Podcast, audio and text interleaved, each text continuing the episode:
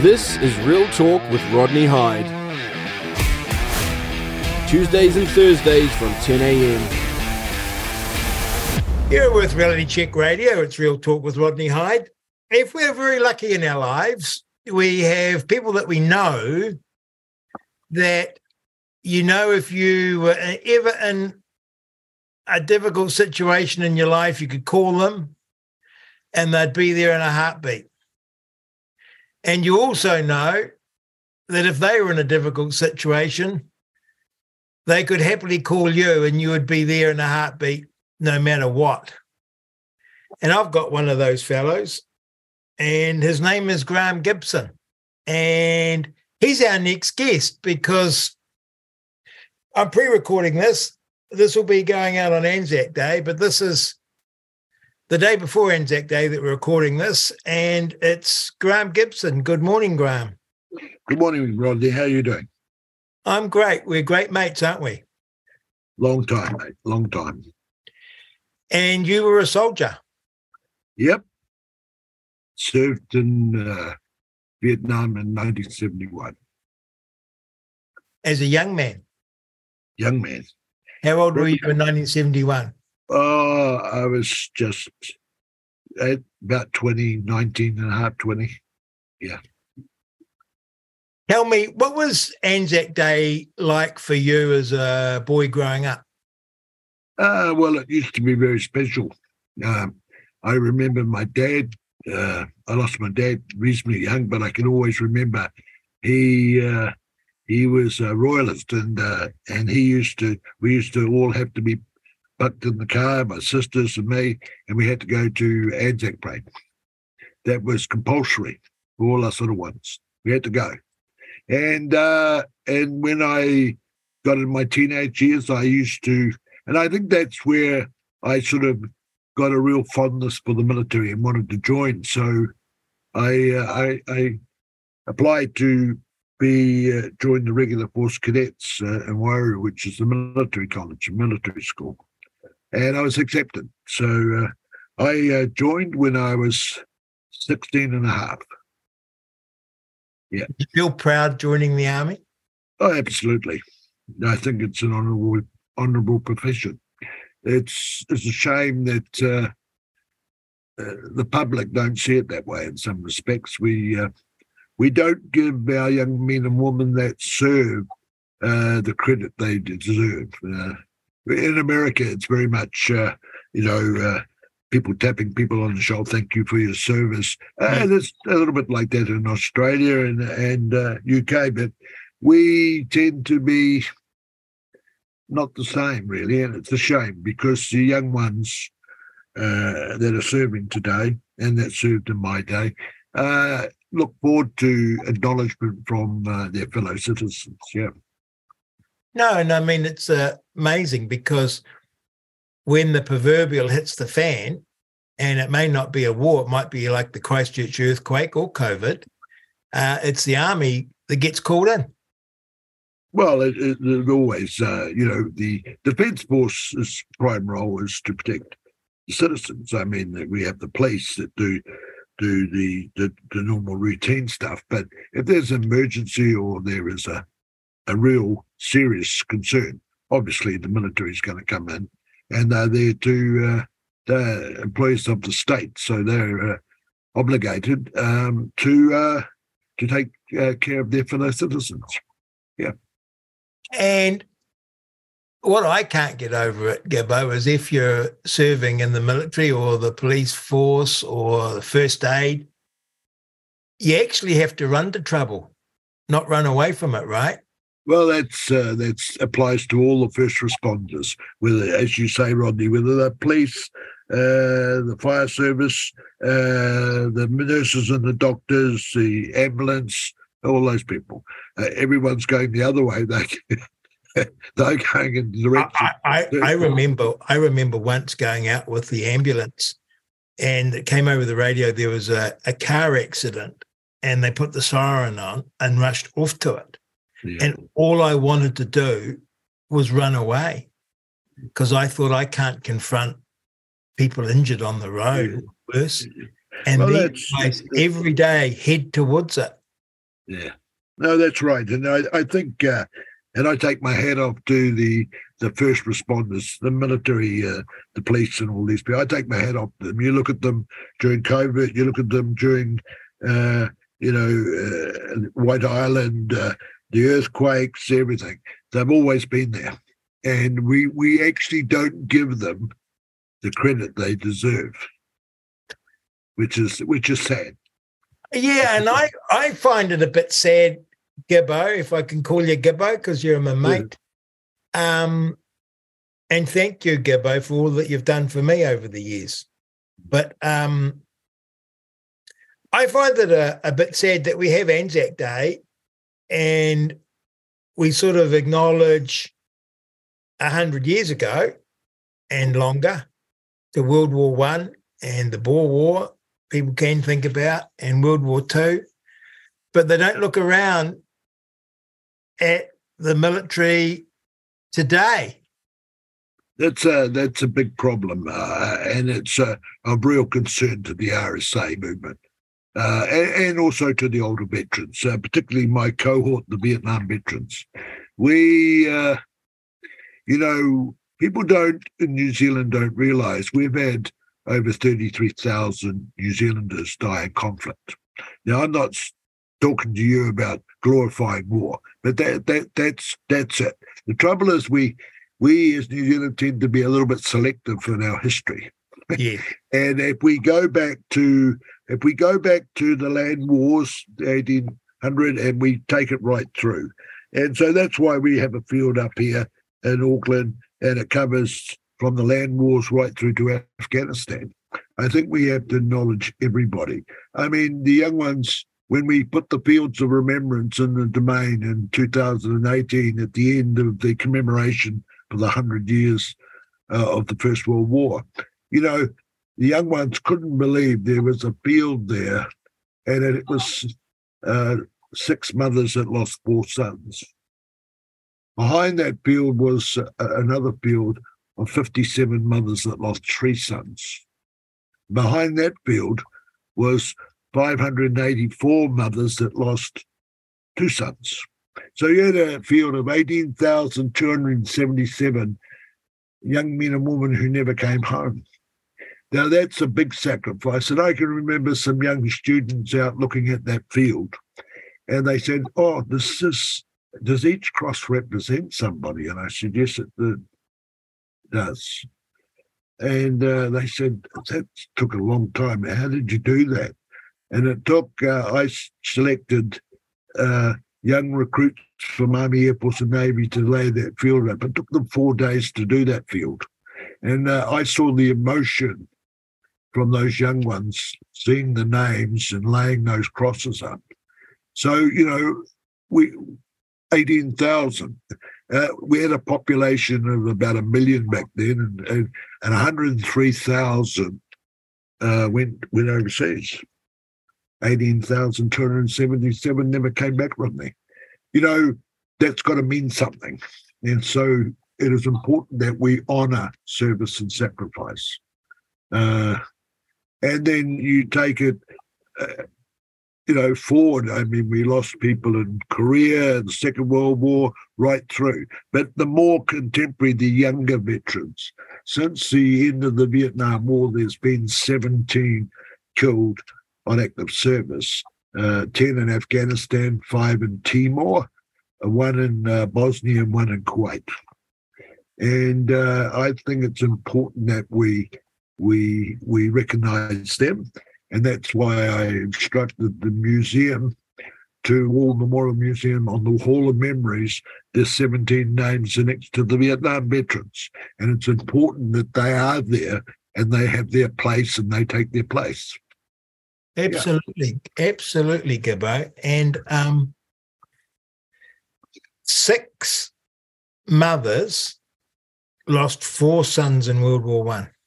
I heard a little story, uh, and it was, it was third party, fourth party, but I've heard a little story about one of those mums, and I won't mention any names, but uh, the postie in those days, the posties used to ride their bike and come, and when they had that letter, you know, advising them their son had or their daughter had been killed.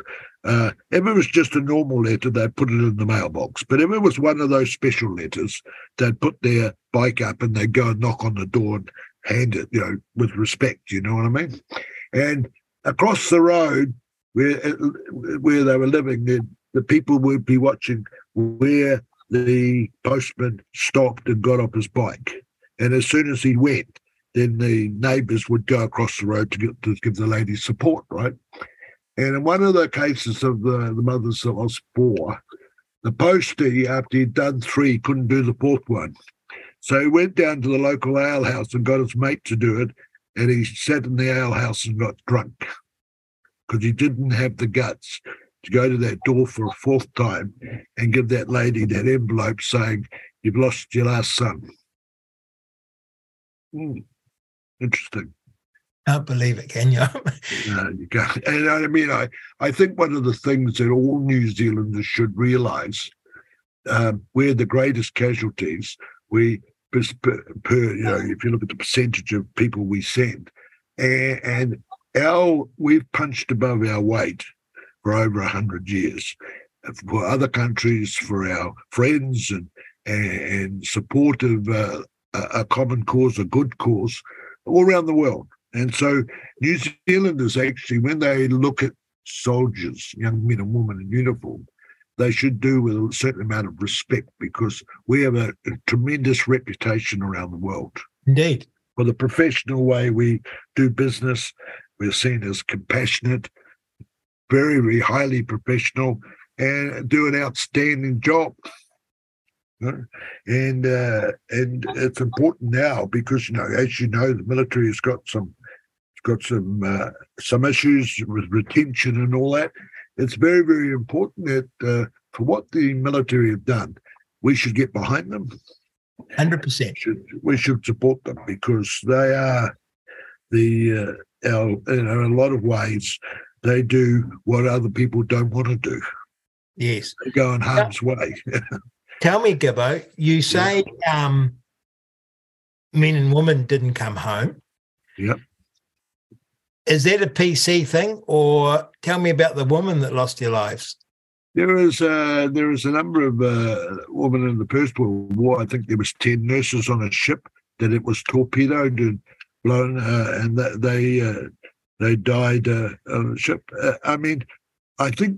Really now, and I and I've recently seen women that are in service and doing outstanding work, outstanding jobs, um, and and they're putting it in. There's no in the military. There's no cutting any slack because you're a female. You know, we we can't afford.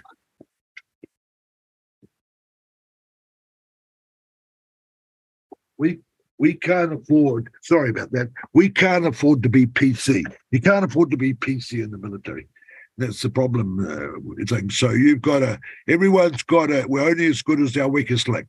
So uh, with females and males working together, they have to all all uh, do the hard yards, and they all have to do the mahi. And uh, I, I must say, I, I'm really impressed with some of the the female military, three services that I've seen and uh, come across, very, very professional, mm. very, so, very good, high caliber. So you don't want me to say this, but I'm going to say it. You're the president of the Auckland R S A and you're the president of the Vietnam Veterans Association.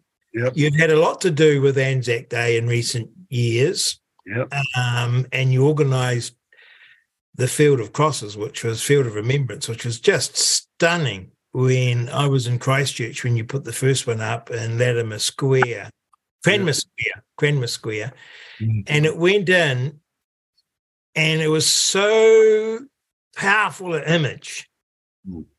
like you say, that every one of those white crosses represented a young life lost. Yeah, a New Zealander. And my little kids would look at those crosses. And even little, like five and seven and eight, they looked at those crosses and it just brought it home to them. Well, we worked in collaboration with the Ministry of Education and Higgy Parata, who was the minister at the time. wonderful, her and her sister. We really got engaged because they have a family connection. That's the thing with New Zealanders. We all have a connection, because we're so small, to some military thing in our family, whether it's an uncle, great uncle, we're, we're all military connected in a way, right? And so I worked with Higgy and worked with the sister April, and, and they they really got the kids and the, and the school children involved. So we did uh, we did two thousand four hundred, two thousand four hundred fifty-six or something crosses to every primary and secondary school in New Zealand. They got thirty personalised of the men that fell in their area, right? And it never came home. And then we, then they came to me and asked me, they said, can you do something for the E C C? And I said, what the hell's the E C C? Early Childhood Centres.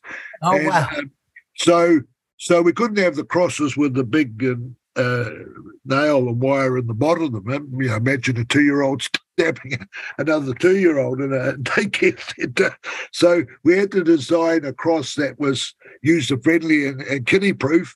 And so we did uh, four thousand six hundred early childhood centres, and they each got three little crosses. And I had the chance to visit a couple of the early childhood centres and see the kids, and they'd all made up a little, you know, area, and they had poppies, and they'd done a whole lot of things around, and it was, and they'd done pictures and paintings and all that sort of thing, and it was, it humbled you, it absolutely humbled you, you know. So did it work? Did the fields bring home? And the whole thing of that, when I thought about doing it, and I went out and had to go out and get the funding for it and sponsorship, and I had some wonderful sponsors. Absolutely, I'm so grateful to them. Um, and uh, the Lotteries Commission was one of them, but there were so many of them. Uh, and they, not one of them refused me. thirty-two sponsors, and when I went into their boardrooms, uh, not one of them refused me. And uh, and I took a cross in there and explained to them what it was. And so we were able to get about one point six million dollars to do the thing right through the country. That was a wonderful effort. Yeah, yeah, but yeah. What does Anzac Day mean to you now? I know you're busy, yeah, and you've always got a lot of hassles on and people yeah. in the wrong place and politicians wanting to talk too long. um, what does Anzac Day mean for you now? I think what it means to me is never forgetting, always remembering the sacrifice, the ones that uh, went before me and also the ones that went after me. And to honour, you know, for someone to give their life for this in service to their country, that's pretty special, Rodney, you know, pretty special. Uh, we don't want to all go out there and die, you know, we want to come home, of course, but, you know, Uh, in the uh, in war and conflict and, and going in harm's way, there's inevitably going to be accidents and people are going to get hurt or, or shot or killed. And so it is part of our D N A. If you've ever served in the military, it's part of your duty, even at my age, and, and men that are older, much older than me, you see them with walking sticks and, and, and in, uh, you know, wheelchairs, and they come because they've got to do it for their mates. It's very, very important to anyone that served and attested that we have to go to, even during the COVID, the lockdown, uh, we went up there and we laid wreaths uh, on the cenotaph to honour our mates, and the police were there and they gave it uh, happy, they gave us a thumbs up, and there were a lot of people up there, all social distancing, but we have to do it. It's part of the part of our thing, our D N A of service. Wonderful, Gibbo. Yeah. Tomorrow at Anzac Day, will there be any World War Two vets? Um, we occasionally get one or two. They're getting very old now. And, you know, we have to protect them. Uh, during COVID and everything, we, we did a massive thing, ringing up and ensuring that they were okay, and a lot of our older veterans were, and, and their widows and everything were okay. Uh, we just got to be a little bit careful with them because they're special. It's like the first world, they're all gone now. Uh, um, I think the last one died, you know, eighteen, twenty years ago. Um, they're special. So uh, we do have to look after them and make sure that they're okay. But they still want to get their medals up, and they still want to come. Even the Korean veterans, they still want to be there and honour their mates. Yeah. I can remember as a boy seeing, you know, World War One vets, and in my little hometown of Rangiora, you know, dozens and dozens and dozens of them. And then the World War Two vets seemed like old men to me too. Mm. And as a kid, oh, yeah, you know, old guys, you know, they're just old guys to me, and the war seemed so distant. Mm. But what you forget is that they were literally young boys and young men going off, and you realise as you get older what those young boys never had. The funny thing about it is, Rodney, and I totally agree with you, but if the army brought up the uh, trucks again and said, who wants to go again, once more round the block, I think all of them would try to get onto the trucks and go once more. um, it, it was an adventure. I mean, let's be honest. Uh, uh, I mean, I think we were getting five bucks danger money a fortnight uh, in Vietnam. Uh, so it wasn't about the money. It was about your mates were all going. And that's what happened in the First World War. Guys um, guys were going, so they, their mates wanted to go with them. So it, it was probably, in the first instance, there was a, a great adventure, the big you know, adventure going into the unknown. Uh, then, the, then it sets in. And then you realise what you've got yourself into. Yeah. So, uh, but but it's, it was a big adventure, and and when you trained with guys and girls, uh, obviously you want to test your skills. So you know uh, when there's uh, uh, an operation on or something on, you want to be with your with your mates. You know that's that's how they train you in the military. You work as a team. Very it's tight. a wonderful. It's a it's a wonderful ethic to observe, isn't it? Well, it is, uh, you know, and uh, I've seen it firsthand. I've been fortunate. You, you've seen it when you were, uh, uh, a, you know, a minister and also a member of parliament. You went out, took the time to go out and see the troops and see what they do, the serving men and women, and, and you know, it really opened your eyes about the the, the sacrifices uh, these people do, and and they, you know, when they go in harm's way, and that's why, um, and probably the government may not like me saying this, but I'm going to say it anyhow.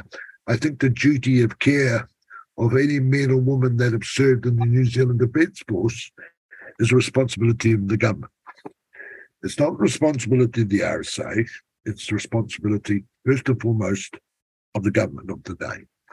And if you send people into harm's way, you have a responsibility. Not only a legal, you have a moral responsibility. And this is one of the things, as you know, you and me, a number of years ago, did the Vietnam thing, and we did a lot of stuff to help the veterans. Uh, we got them the New Zealand Operational Service Medal and different things. And I'm very grateful to you, Rodney, for that. Um, but there, we can still do a lot more, and we can we can still make conditions of service and things better. Uh, and I'm sure the public, if they, you know, were aware of the sacrifices that are made on a young man or woman, they wouldn't have a problem with that. No, they wouldn't. Unfortunately, but I, I, I, I loved, and I feel it with you, Gibbo, and you must feel it with your mates. It's that sense of loyalty to each other. Comradeship, yeah, it's, it's about the bond. I mean, they say, in a funny sort of way, they say you've got two families. When you join the military, you have two families. You have your biological family, and then you have your other family, which is your military family. And that, so when a, when a veteran passes, uh, we have the service. And then right at the end, it's the the R S A type thing where the veterans will come up and, and uh, sometimes they carry him out, and he comes back to us. You know, he, he's sort of, you, you have those two, sort of two families. Yes. And, uh, and, uh, and it's special. That's why you've been to a military funeral. You see things happen there that are, that are quite unusual, you know what I mean, in terms of the military component of it, the tradition and, and the thing, folding of the flag, the different things. It's it's quite special, you know, but it's all I went to, yeah. I went to a very distinguished person's funeral and his R S A colleagues, his R S A family turned up. Yeah, absolutely. And his war record was read out. Yep. Very, very moving. Yeah. Do you know none of his family knew? Well, it's... Uh, you, I said of, to the family, to the widow, gee, I knew him for so long and I never knew he served. She said, nor did I. A lot of, uh, and it's been, I think, one of the failings of the R S A, and, and I say this in the nicest way, and I remember you telling me this one time in a coffee shop uh, in uh, Remuera, and you probably don't remember it. It was two thousand three, and you sat me down and you said, come on, I love the veterans, respect what they do, but sometimes they're their own worst enemies, and that's probably true. We don't necessarily sell ourselves and promote ourselves well. You know what I mean? And no, you know what the... it's about. I know, I know. I remember that. I remember that coffee shop and that moment um, yeah. with a great clarity, because I was dealing with, as an M P, people's problems and woes, yeah. and I treat them all seriously. Yeah. And then through you, I met the Vietnam veterans who, without doubt, were among the most wonderful people I've ever met in my life, given their values and their ethics and their attitudes. Yeah. And were people who had suffered terrifically with the aftermath of war, and yet had never complained, Gibbo, and wouldn't well, make a fuss, wouldn't want to put anyone out. And that was what I was saying. Yeah. Because it was hard for a Vietnam veteran to even say they needed help, Gibbo. Well, absolutely. They never put their hand up. We tend to be a little bit slow in putting our hand up. We're quite proud. Uh, you look at any veteran, uh, male or female, they're quite proud people, and uh, and they can be quite private people also. And they don't like talking about the war too much. When, when they're with their mates, they'll have a bit of a, and having a few beers, they'll talk about the good times and they'll talk about the funny times. And, and there's always good times, funny times, and, and there's bad times, of course, the loss, sad loss and all this. But we we probably, we we don't showcase who we are, and it started with in the First World War, when the First World War men came back and they established the R S A, and it was to, for mates looking after mates, mates that were out of work, mates that were struggling a bit, uh, they'd all get in and help, whether it's doing firewood, doing whatever, whatever, doing those small things, or a mate didn't have any money, they'd scout around, so his kids had a, had a present under the tree, you know what I mean? Um, because they didn't know what to do. Fitting back, when you've been in that situation, it's like a young man in service who's been in service for twenty years and he gets out in Sibby Street. It's quite a, can be quite a scary uh, experience, you know what I mean? Yes. And so if you go back to the First World War, when they came back, and then the Second World War started, and then the, the men from the Second World War come back, The, the old First World War were a bit hard on them and said, well, you've never be, really been in a real war, you know what I mean? And that sort of continued on. And and I must say, in a lot of instances, not in all, but a lot of instances, that's how the Vietnam veterans were. I remember myself having a bad experience of trying to join an R S A and, and people, Second World War guys walking away from me. Um, you know, basically you lost the war, you know, or whatever, whatever. Um, So really, we've never really got over that, and so it carries on. And, and I can understand fully the young, younger veterans that come after me, how they sort of don't know where they fit uh, in terms of the R S A, and, and we need to do a lot more for them. We need to ensure that they, uh, what happened, the lessons learned from Vietnam should never happen again, Rodney. And I mean, well, let's, you, let's most, talk about let's. talk about that, because it is a I know it's Anzac Day, but it yep. is a thing of shame that we need to acknowledge so we don't do it again. Yeah. What was it like for the Vietnam veterans coming home, Gibbo? Uh, it, it wasn't good because uh, if you remember the parades, the protests and, and that sort of thing, and that's one of the reasons I got out, because I just, we felt, yes, they didn't know what to do with us, and we sort of felt, uh, and a lot of guys did get out. Uh, you know, a lot of guys suffered very badly with P T S D and different things. Um, it wasn't nice. I think, I think uh, as a nation we've matured a little bit, and and with uh, the establishing and setting up and the apology to the Vietnam veterans, which uh, Helen Clark, to her credit, did, and and, uh, and we went through that whole healing process. I think that went a long way to fixing up a wrong, and then we established the M O U, which is operative now, and I'm very much involved in that, where the government uh, have a certain duty of care and certain conditions are laid out that the Vietnam veterans, and particularly the children, because you know firsthand, Rodney, uh, a lot of the children were affected by their, their father's service in Vietnam, uh, both uh, some of the medical conditions that they had by Agent Orange and all this, uh, they still suffer to this day, right? And we both know that personally, right? Um, and I know a particular veteran, I won't name him, uh, you met him, and, and it was it was quite sad that, um, you know, that uh, they were, we were treated that way.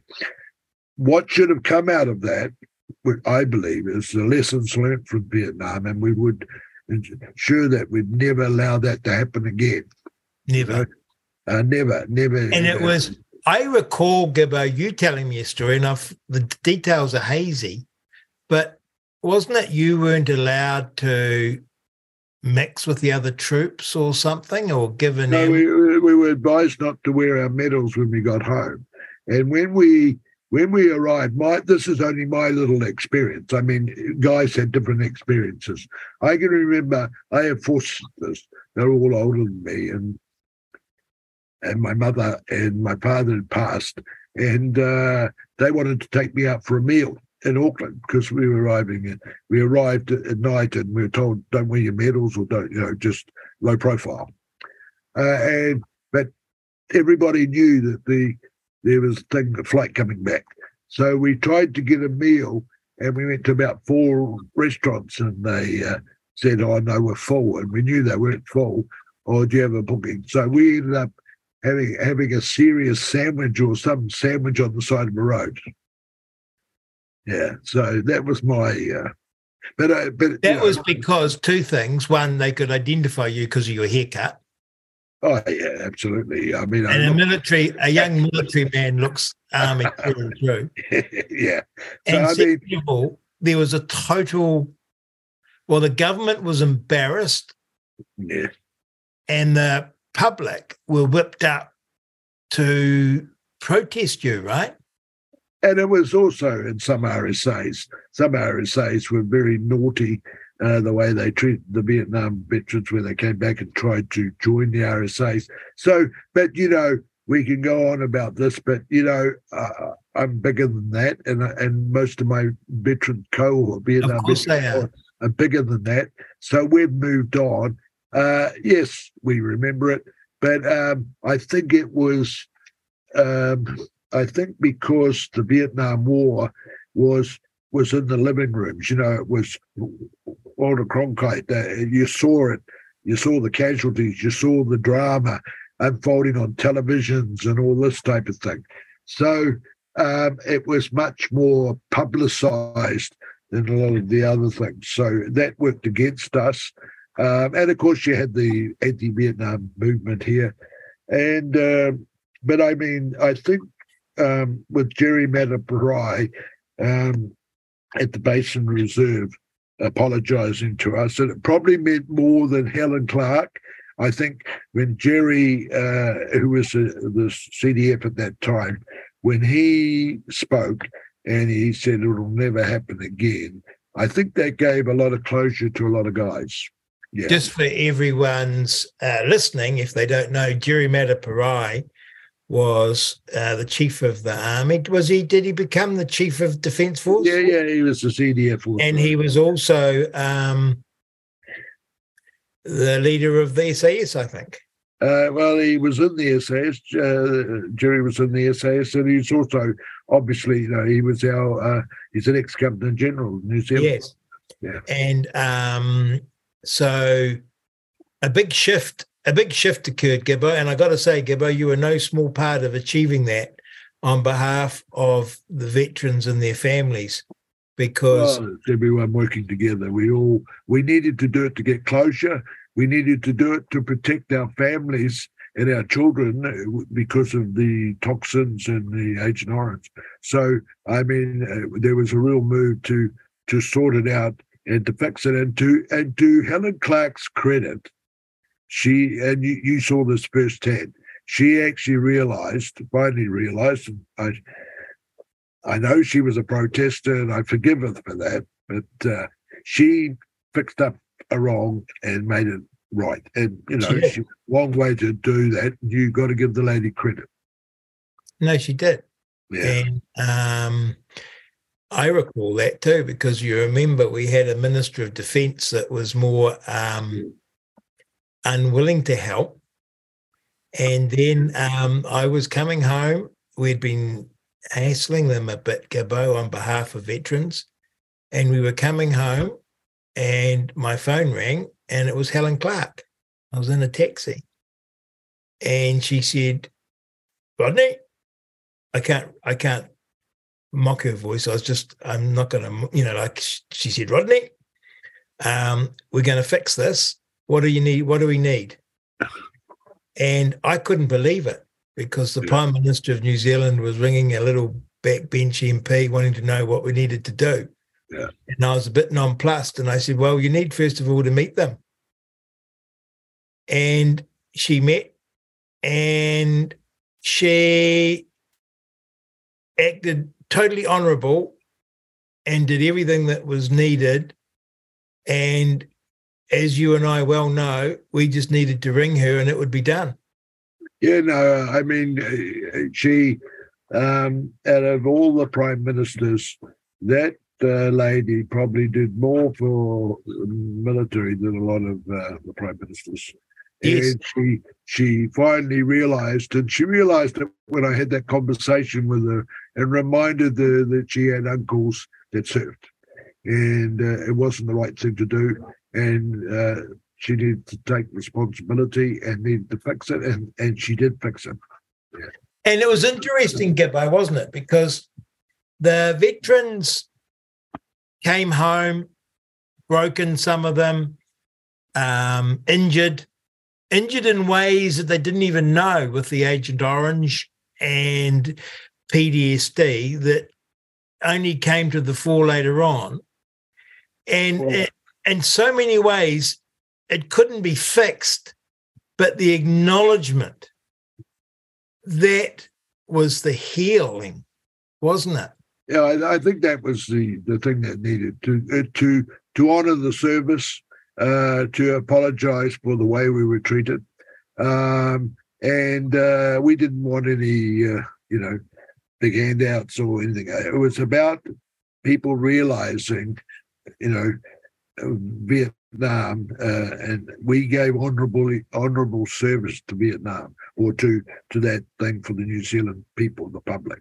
And uh, and when you go soldiering and when you go are in service, you like to feel that the citizens of your country got your back. You know, that actually they're there supporting supporting you, and you you've got the you know you you need that you need that. You can't have it where uh, divide, it's divided and, and people are protesting because you feel, well, why am I doing this for? You know, well, you've got to know that the men in your team have got your back too, and the oh, abs- absolutely. Well, they always have. But I mean, when the public turn on you, it's a, it, that's a, a bitter pill to swallow, right? And a lot of people took it personally, and uh, and uh, and that's the whole thing. And so it took a lot of Vietnam veterans to, a long time to settle, and uh, some of them, uh, you know, uh, a lot of them passed. Uh, I can remember being at the National Reunion uh, in November this year in Christchurch, when I took over as the national president, and we reread the role. Uh, and uh, since the last reunion, and uh, we'd had one hundred fifty-six die in two years. So, uh, you know, we, we, we've got a lot of Vietnam veterans. We're over three thousand four hundred served, and I think we're around about the nineteen hundred mark at the moment. And thirty-seven died there? Yeah, thirty-seven died, yeah. Yep. And we had uh, over, I think, one hundred eighty-four, uh, thereabouts, close to two hundred that were wounded, yeah. Yep. Well, it was an honour for me to, through you, to meet many of them, Gabo, and they you couldn't meet finer people. So I think they made you a, an honorary member of the Vietnam Veterans, Rodney. Well, well, your work that you did uh, for them, I think it was done in Wanganui at a reunion. It was, Gabo, and I still, um, I've never claimed it. Mm. But it was a very moving thing to be with these finest men, yeah, and their families, and to be admitted to the group, yeah, without having served. Yeah. Um, it also, also told me about these poor guys must be pretty desperate for some acknowledgement when poor old. No, no, we always. Uh, We always uh, we always acknowledge. That's why everybody, uh, Judith Collins did yes. enormous like yourself, and we acknowledge her with great respect. Uh, Helen Clark, uh, Jerry Mateparae, and there's a number of people out there that have given great service to the Vietnam veterans, and we are most uh, grateful for their contribution in assisting us in our in our journey, which has been a long one. It was a long one. It took thirty-five years to. to get acknowledgement, yeah. Tell me, Gibbo, you're organising their busy in the R S A for tomorrow for the Anzac Day service. Yep. Yep. What would you like, when this goes to air, it'll be Anzac Day. Yeah. The Anzac Parade, Dawn Parade will be over. What would your message be to New Zealanders this day? Uh, you know, come out, uh, bring your children out, bring the grandparents out, go to your local R S A or or commemoration service, and just stand there and, and take thirty minutes of your day. Uh, once a it's only once a year, and just stand there and uh, have a, a thought uh, for our fallen. Uh, many of them are buried in in foreign countries. Uh, the more modern veterans uh, are buried here in New Zealand. Uh, uh, the Vietnam group that were buried in Malaysia and so on, they've been brought home. So uh, just go and think and, and uh, reflect on uh, the sacrifices that have been made by uh, by so many uh, to ensure that we, we have freedom here, and uh, and we uh, have peace, and uh, our people are safe, and that sort of thing. And that's and that's why people that are served go to these services, because we have to. It's in our D N A, and we look forward to it. And we we polish our shoes, we put our medals up, we get in our best, we wear a tie. You know, Rodney, I hate wearing ties. And on that day I do, I wear a tie because I think it's important to be smart and to be there and to parade and to uh, honour our fallen heroes. Well, that's a wonderful note, Gabo. Yeah. You for that, and thank you for your service, and thank you to your colleagues, and thank you for all that you've done for our country and for our servicemen and their families. Um, it's an honour to talk with you this morning and yeah. to know you. You yeah. with Reality Check Radio is Real Talk with Rodney Hyde. That was some real talk from Gibbo, as we know him, one of the great guys I've ever met, Graham Gibson. He's a Vietnam veteran, a proud New Zealander, proud father, proud soldier, proud veteran, and he serves still on the Auckland R S A and for the Veterans Association. And I can tell you he has done so much for the veterans and their families in so many ways, because he's a patriot and he believes in New Zealand, and his ability to forgive and his colleagues, his fellow veterans, to forgive, because I struggled to forgive on their behalf. The way they were treated upon their return of their service was truly appalling, and we Gibbo won't even dwell on it now, which is amazing to me because it was so shockingly bad. And Helen Clark said it should never happen again, and I got a funny feeling in another way it is happening with some of our people that have been injured from the vaccine that aren't getting acknowledged, but that's for another day, because today's Anzac Day. We don't pollute Anzac Day with politics or self-interest. We remember the fallen, and we do so for the servicemen and women in uniform today and in the future, because without them, we are truly lost. God bless everyone. Thank you for listening. This is Reality Check Radio. Thank you for listening. You've been listening to Real Talk with Rodney Hyde on R C R Reality Check Radio.